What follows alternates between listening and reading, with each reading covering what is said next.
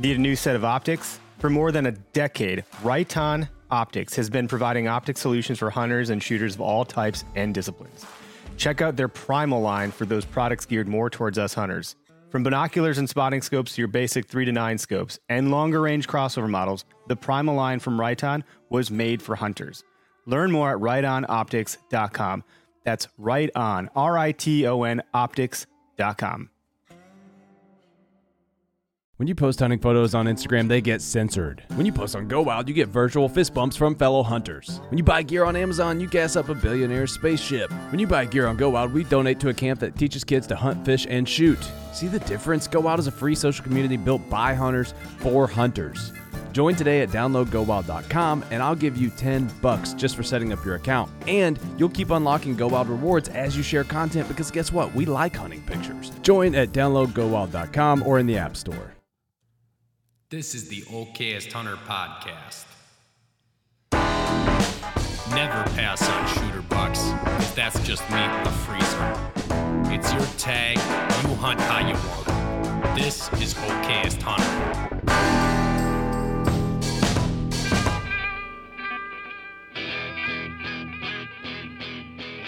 Before we get into everything, want to do a shout out to our sponsorship partners, Spartan Forge, the presenting sponsor. Head over to SpartanForge.ai. If you're to uh, download their app, do that.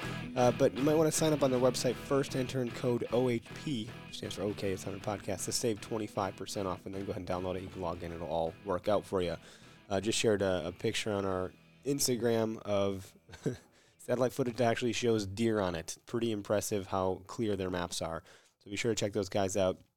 We did drink some drop time spirits at deer camp and definitely had some Backwoods Grind coffee. You can use code OHP at backwoodsgrind.com, save 10% on their coffee. Hey, folks, uh, this is Eric here with the OK Hunter podcast, and it is Tuesday, November 23rd. Uh, so, no live podcast today in lieu of the holiday, but also I'm sick as a dog. Uh, definitely got something over the weekend at deer camp, so that's unfortunate. Uh, good time at deer camp. My dad tagged a nice seven point buck on public land. He hadn't seen much for three years out there where we go, so that was pretty exciting. I didn't see much at all. I was sick up there, so I took it uh, pretty easy. Did some light duty hunting, basically. Our group overall saw a deer, but uh, not a lot of action. Seemed like the pressure was not as prevalent as years past, so I don't know that you know the deer were moving as much as normal. Uh, in any event, we'll get back to our regular uh, layout or whatever next week. We'll have uh, guests on the on the show. Uh, Truth from the Stand is going to be joining Greg and I, and, and Derek potentially if he's in the studio. So, so doing something a bit different this week. Wanted to still put some content out, and uh, this is a collage of a couple or four different stories of memorable hunts from people we've had on over the years, including John Eberhart, uh, and Feathers podcast, Full Draw Assassins, and Deers and Beers. I thought these were just really good stories, fun stories to listen to. We have a whole bunch of them uh, from from the past, but uh, just brought these ones up to the surface and thought I'd share. Be good stories for you know Thanksgiving and and just uh, you know general stuff. The one with uh, Full Draw Assassins, they were hunting PA, so given the fact that I was just there two weeks ago, I thought that'd be a good one to share. Uh, always love to hear from Deers and Beers and what they have going on. Uh, it's good to hear from people that know what the hell they're doing too. Someone like John Eberhart really knows how to get done, so it's cool to hear his story hunting in uh, in Illinois. Uh, and and Pull'n Feathers, their story is one of my all time favorites. So uh, I think you're going to enjoy that one. Try not to take any drinks before that one comes up. You might be spitting it out on your windshield or something. So, um, yeah, hope you guys enjoy these stories, and we'll be back next week. All right, so this first story is from John Eberhart hunting in December in Illinois on public land, and he gets it done in a blizzard. So for those of you that are hunting late season, second rut, I thought this one would be a good one to kind of motivate you for that, to hear how that went down for him. So here it is. I have a lot of memorable hunts, if you will, and I'll give one uh, 2008.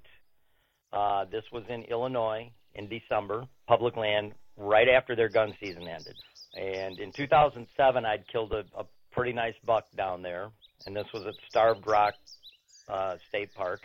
And I was watching the weather forecast, and I see there was a snow coming through there. And I called the park ranger the next day after it was supposedly went through, and I asked him, "Did you guys get that snow?" And he said, "Yeah, we got eight inches of fresh snow." So I went down there, and it was cold. I was down there with a friend of mine, and I prepped the same exact tree that I had hunted the year before and shot that buck in 2007. And it was a big oak tree next to a locust tree that was dropping those big beans. And the first evening hunt, it was seven degrees, 35 mile an hour stiff winds, and it was snowing. It was basically a blizzard. And I'm sitting in this tree. I had on two Rivers West ambush jackets because they were uh, they had membranes in them, so they blocked the wind. I had on five adhesive uh, grabber body warmers, and I kept my nose. I was in my saddle, and I kept my nose against the tree to block the wind. I, I spun around so I was on the downwind side of the wind from the tree. And at one point, I'm like, why in the hell am I even sitting here? Because there is no way a deer is going to move in these weather conditions. And about a half hour before dark, obviously I hadn't seen a thing. I heard something below me, and I turned my head, and there was three bucks walking by the base of my tree. They were not going to that locust tree. They were walking from the timber into this really tall weed field, which was right. I was on the edge of this tall, tall weed field, and it was a spike of four and a six point. I mean, it was a two, four, and a six, which is pretty rare. And I was like, wow, you know, I was I was to leave and go back to the motel because nothing was to move, and now I just saw three bucks half hour before dark. So I said, okay, I'm just to sit here and wait it out. And uh, just before dark, I looked to the left, and here's some deer, some does coming down the edge of this weed field towards this locust tree. And behind them was this big buck. And they came in and started eating uh, locust beans, and that big 12 pointer came into 17 yards. Long story short, 17 yards, I shot him, and he ran 80 yards, and I watched him fall down and uh, it was a 160 inch typical 12 point, and that was a very memorable hunt because of the severe. It was hands down the worst weather conditions I've ever hunted in, in my life. All right, this is one of my all-time favorite stories that was ever shared with us on the podcast. This is from Levi Carey with Pull'n Feathers. They have a podcast out of Wyoming, and uh, I'm not going to say anything about it. Just just buckle up, tune in, and enjoy this one. So there's an area, there's a general uh, public land area that me and a buddy Kyle Holtworth have been into. We've successfully got a bull both years, uh, but this year was my first time to be able to to put in and and be a, a res, Wyoming resident and, and get to actually hunt elk. So me and Kyle, you know, we've been planning this for a long time, and we borrowed a couple horses from a, lady here in town. So we, we take off, and as luck has it, going up first set of switchbacks, my horse decides to uh, lay down on me. We're not, you know, a mile into this hike, um, and and she falls down. She lays on her belly. She's she's sick. I'm not sure what's going on with her. Well, I try and get her up. Long story short, my, my horse falls off the side of this mountain quite a ways down down the hill. So my, my gear is everywhere. This horse I thought was dead, and and there was another group of guys coming up behind us. The group behind us had this guy in, in the group that was just a complete badass. He's like, "No, I'm coming up there with y'all. We're gonna check out what's going on." He got up there, me and Kyle. He's like, "You got to shoot that horse." I'm like, "Look, man, this horse ain't mine. We're gonna get her up." I'm on that lead rope, pulling as hard as I can. Kyle's behind it, pushing it. Finally, this horse gets up. Surprisingly, we get her back to the trailer. We go back into town, and and we sleep at in town that night. We come back the next day, do what we got to do. We get up the mountain. We finally get up. Well, we're up there about three or four days. You know, we're hunting hard. This is an elk hunt. We spot an elk about a thousand yards from us. Really big bull. Kyle's been hunting elk for a long time, and and we're going to go in the next morning and chase this big bull.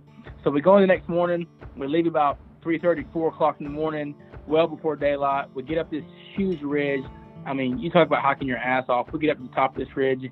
It gets daylight. Nothing. Nothing's going on. You know, we're both just wore out. We've done what we've had to do to get there. So we're hanging out on the top of this ridge, and Kyle finally spots a bunch of cows. So he's freaking out. He's like, all right, we got we got elk in here. So cows are just going through the timber one after another. He's like, look, man, I see a, a five point, a little raghorn bull. Uh, let's get set up on this top ridge and uh, see what happens.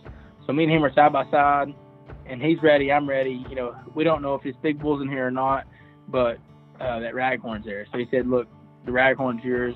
I want you to kill your first bull. So Kyle says, look, man, this, this bull is going to come through. You're going to have one shooting lane about five yards wide. You're going to pull the trigger. I'm going to cow call. And this bull comes through. He cow calls. And as he cow calls, simultaneously, I pull the trigger, drop this five point raghorn. And uh, it was one of the most incredible hunts I've ever been in my life. coming from Alabama, like Levi says, a flatlander, to go to the highest point, you know, and, and kill a bull in the backcountry was uh, something I'll never forget. All right, this next one is from Deers and Beers. This is from our friend Ryan over there, and uh, he's got a really good game call that pulls in this this buck, and he pulls it off through this tiny window. And this isn't your typical game call. All right, just stay tuned. It's Michigan gun season, day number two. I'm sitting in my go to blind in the morning. I see a couple does come walking by. My eyes perk up, my heart rate starts going. It's real early in the morning. I'm thinking, here we go. That buck's gonna be right behind one of them. And he wasn't. They kind of walked off and I didn't see shit for like a couple hours. It's now like 9:45. I'm thinking, well, this sucks. I decided to reach into my old bag of tricks and I play Fred Bear by Ted Nugent. And I shit you not, five minutes later, I look over to the right and out of the pine trees, 150 yards away, all I see is horns walking through the field. I get my gun up, I'm trying to get him in the scope, and he stops behind this tree. This tree is probably 50 yards from me, and the deer's another 100 yards beyond that. And it's a pretty thick tree, it's like a big bush and I don't have much of a window, and he's just kind of out there grazing. And um, but there's about the size of a balloon of a window through this tree, and he's just a couple steps from it, but he's not moving, and he stays in one spot for about five minutes. He finally decides to move forward into this window and stops again. Hammer back, safety off, bam! I take the shot. Total chaos. I have no idea what's going on. My ears are ringing. You know, the smell of gunpowder is everywhere. But next thing you know, I see his head perk up and he's looking around. I'm thinking, oh, you idiot, you spined him. He starts rolling around, thrashing, and kind of rolls down this little hill, and I can't see him anymore. So I'm thinking, well, he probably ran off, or or he's still alive, and I gotta go finish him off. So I get out of my blind, wait a couple minutes, have a couple beers to steady my nerves, and I go walking over there. And I come up over the crest of this hill, and all I see is antlers laying down in the weeds. He's dead. I finally got myself a nice buck. Uh, cool part of the story is I shot him with a 30-30 and it went through one shoulder and out the other, but didn't pierce the skin. So I could feel the bullet just inside the skin through the shoulder. So I was gutting him. I was able to get the bullet back out. I actually got it in my hand right now, looking at my deer. I'll send you guys a photo of it. Um, but that was my story. You know, sometimes all you need is just that little window, and if, if you can squeeze it through, you know, go ahead and take the shot. Keep your beers cold and shoot straight.